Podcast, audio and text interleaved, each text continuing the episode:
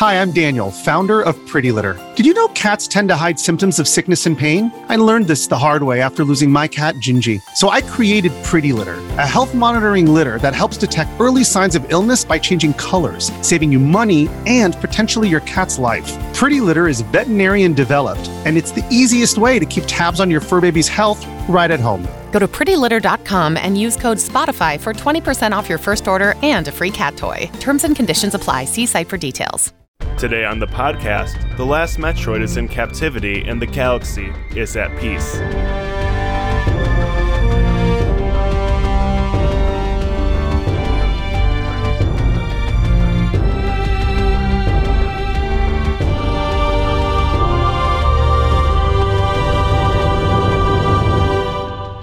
Welcome to Lore Party, the podcast that explores the stories, characters, and lore behind some of our favorite video game universes. I'm your host, Neil. And I'm Michael.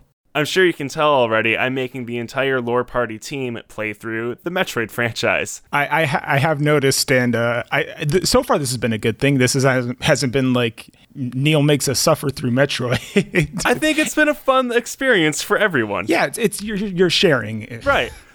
like you had Abu who tried his best and couldn't get through it. You had Lawrence who just wasn't able to finish this impossible game as a kid and circled back to it. And now you're at what I would argue the best of the bunch, Super Metroid. Yeah, it, it, it's Super Metroid's kind of a game that I know through rep, uh, reputation more than actual experience because like I've watched a lot of G4 as a kid. I listened to a lot of video game podcasts. Everyone loves Super Metroid, and it's been one of those things that's been on my sort of list of shame for for many years. So it's it's it's good to be able to actually get to it.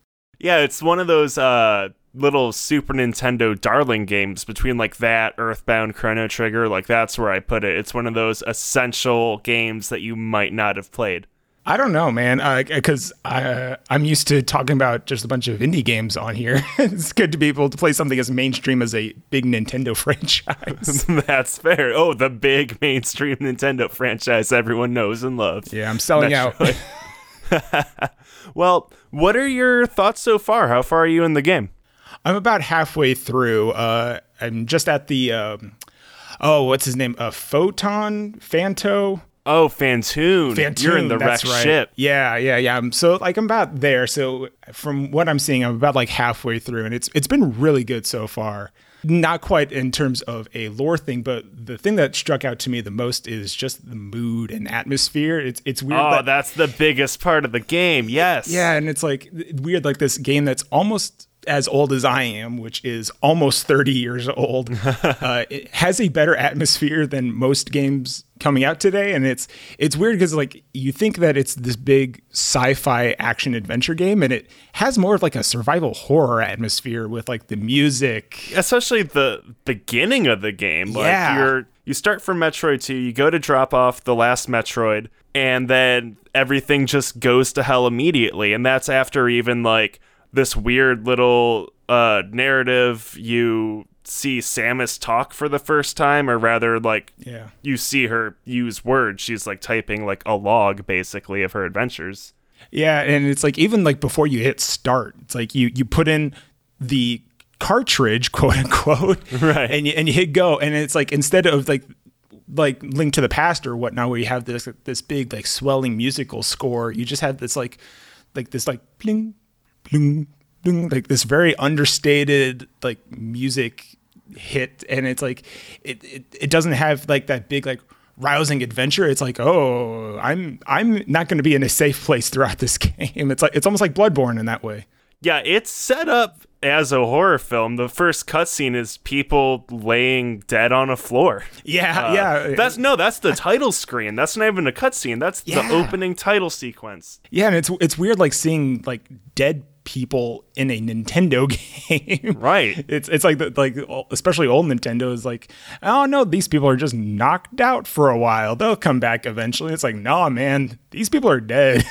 Because at this point, the only other game you have on this console is Super Mario Brothers 3 and Yoshi Island. yeah, and it, uh, it, it's something that you don't really expect out of especially games this old. exactly.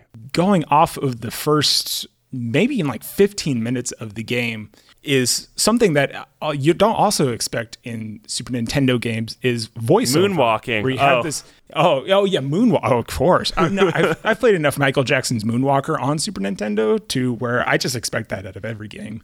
But no, it's, a core have- feature. exactly.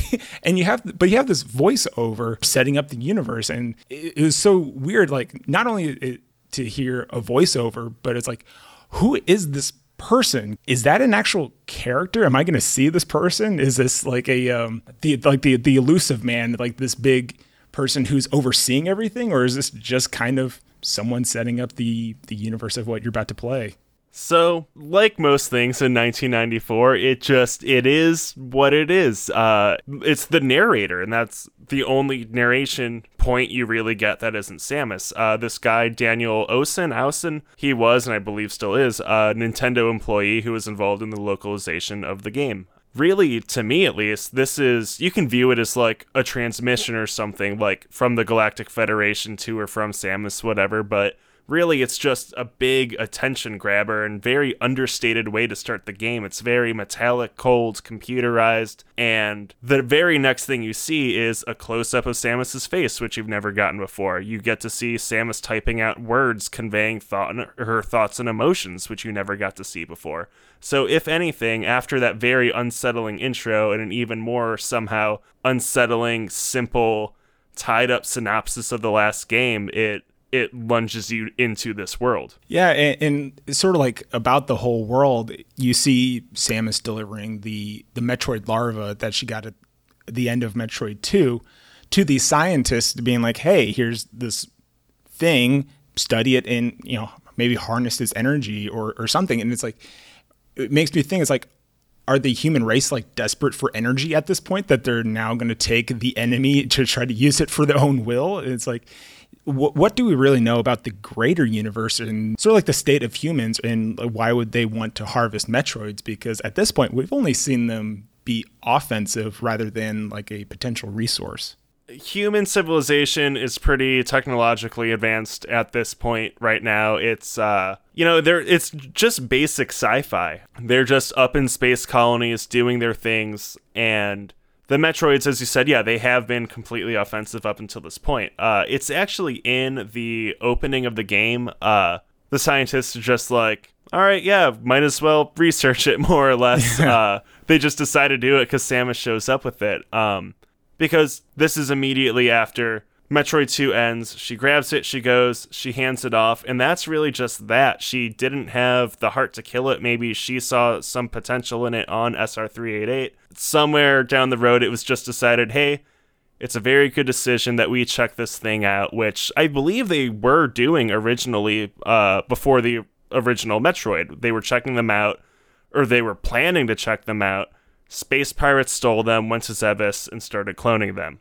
And now it's just kind of back to where it was in this big roundabout way. As stated in the intro, they're just studying it for its energy producing properties, which we've never really heard of until this point. But, and that the scientists think it's going to benefit mankind in some way it's really weird because we've only seen them drain energy rather than give energy, but this is something that kind of comes along towards the end of the game that we'll see a little more about it. Yeah, and it, it, it's it's also neat seeing Samus interacting with other humans because at this point, I, I've only played a little bit of the first Metroid and none of Metroid Two, but she doesn't really interact with other people, as it were. She's just going through these environments and essentially just shooting everything that's there because Right. that, that's her mission. But it's like this is the first time we see her sort of do something for, in some ways, for the greater good, or be like, oh, I have this Metroid larva. This thing could be very helpful for humanity rather than just you know like hey treating it sort of like a bounty and trying to get like a you know sweet paycheck out of it Right, which, yeah, that's the thing we have to bear in mind. She is a bounty hunter. Her last gig was, hey, go exterminate these guys, and she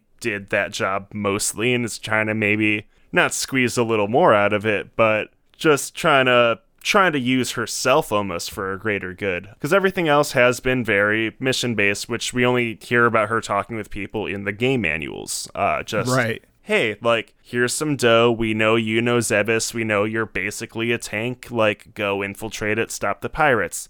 Hey, great job on Zebes. You're now familiar with the Metroids after you fought them there and destroyed Mother Brain.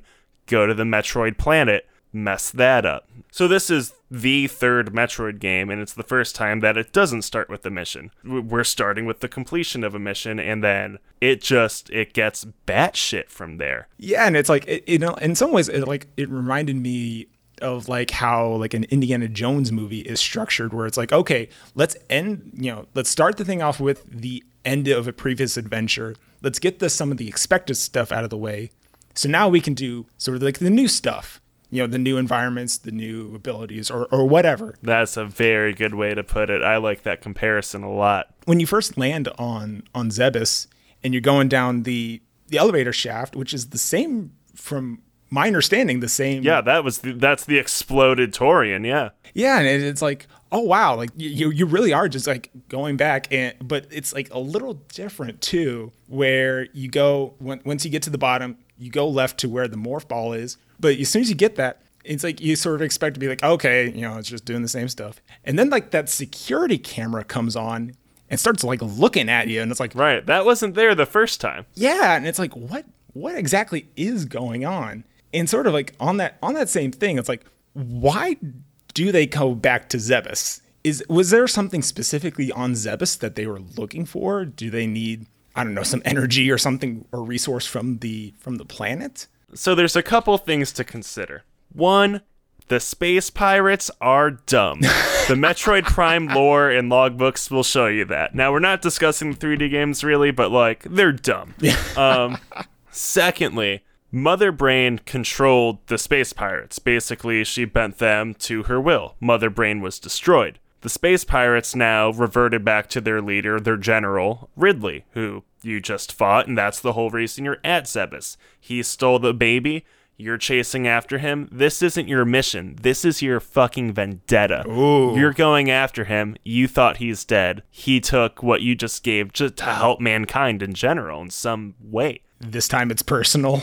this time it's per yeah after you after you killing your parents murderer shows back up now it's especially personal so you go back to Zebes, you take in the rain for a second. Wow, this is cool. You jump down into Tourian. The space pirates show up, which also, this is the first time you ever even fight the space pirates in the Metroid franchise. Yeah. They were not in the original at all. So you're fighting them off. They're shooting laser beams out of lobster claw out of their lobster claws. The whole thing's nuts and you're you realize the first place you see them is Tourian, which is the only destroyed thing on the planet. So it's never really explicitly stated, but they're pretty much on a mission to rebuild Tourian and everything with it, which may or may not include at this point in time for you, Mother Brain. Mm-hmm. Pretty much, they're just going back to basics everyone thinks Tourian's just destroyed. Obviously, no one's checked it out because no one said anything to you. They've just been laying low and getting their whole operation back up and running. Yeah, it's it's it's it's kind of funny in that way you say it's like back to basics because like I, I, mentioned, it's like it's like structured like you know an Indiana Jones thing. But like then at some point is it kind of worried me. I was like, oh, is this like the Home Alone two of video games where it's just like, oh, it's happening again? you know, it's it's the same situation. You're fighting the same enemies, but you're not fighting the same enemies. No. You're fighting you know you're fighting the space pirates. Even though it's it's similar, it's a little bit in some ways kind of like deformed. Like how, how I mentioned with like the security camera thing. It's like it's, it's that little hint of what you expect is not going to be what actually happens. Right. Now, this game might as well be Metroid remastered, um, yeah. you know, from 86 to 94. But uh, they pretty much go out of their way to like expand on the lore of the planet, the the Federation, the pirates, everything all kind of comes together in this game and really kicks off uh, the franchise as a whole. Uh, beyond the the discovery of the baby at the end of Metroid 2, because really now this is the story of the baby Metroid and what happens with it. Now that I'm getting into sort of these more unique environments and things like that, what do you think I should be looking out for? Because like one of the hints you gave me a while ago when we first talked about doing Super Metroid was like, oh, read the manual, because like for some of these things, because like I, I, you know, I was listening to the other the other episodes and be like, how does how does he know all this stuff? Like how does he know like what these aliens are called? Like, the rule of thumb is if you play any video game before 2006, read the manual. like I'm not like some like uber millennial like kid who only plays Fortnite, but it, it's like I'm I'm used to like having games like do more environmental storytelling, and Super Metroid, of course, is is riddled with it.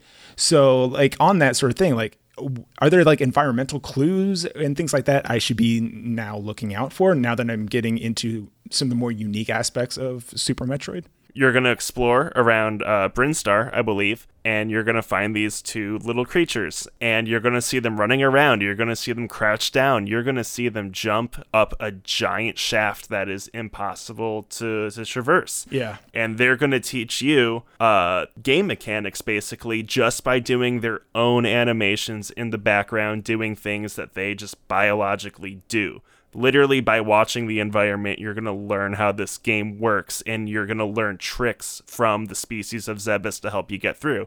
Eventually you'll find some monkeys that are called uh, and they're going to show you how to wall jump and traverse this horrible environment that you're in. It's it's it's really weird kind of like having to not necessarily learn from the environment because like I've played a lot of games where you have to do that kind of thing, but it's like how do I translate to what I'm seeing to what I'm doing? I see this thing happening. I think I can do this, but how do I actually pull this off? The grapple beam's a very good example of that too, which like you're going to see like okay, this generates electricity. It lets me uh connect myself to certain metals and then you'll find against a certain boss that uh it brings those same properties to the table which there's no other indicator to tell you you can do this outside of just knowing the physical properties of this item that isn't even a weapon.